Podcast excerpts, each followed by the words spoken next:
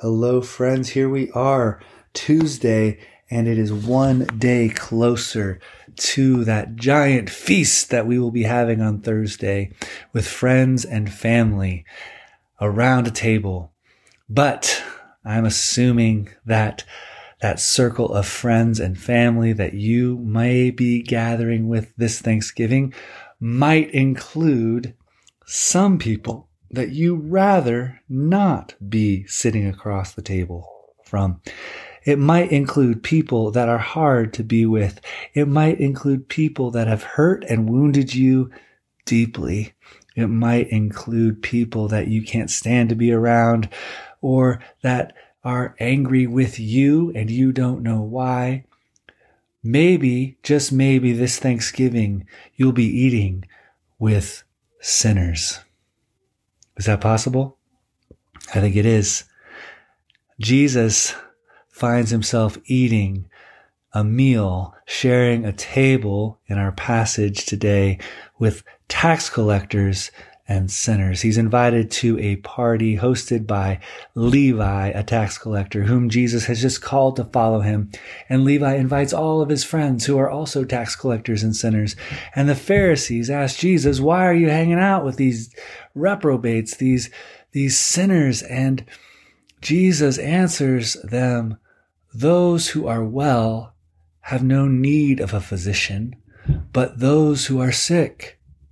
I have not come to call the righteous, but sinners to repentance. Let me propose that perhaps this Thanksgiving, Jesus is still in the midst of sinners at the table.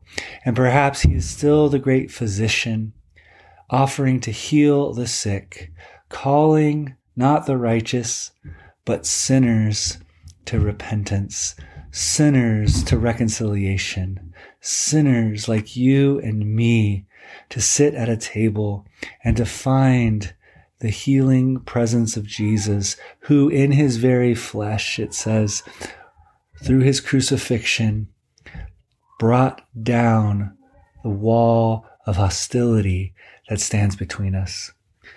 It's going to be hard I acknowledge that to be at a table, to share a table with people who've wounded and hurt, or that you've wounded and hurt.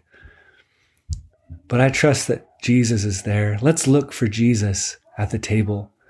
Let's be attentive to the Spirit and maybe how He's inviting us to take a step toward that person that we dislike or even despise, or dislikes or despises us. Perhaps Jesus will do His work of calling us to repentance and healing us who are sick. Lord, may it be. May this Thanksgiving be the beginning of the restoration of relationships that are strained, forgiveness of sins committed against us and that we have committed against others. Thank you for your healing presence. Amen.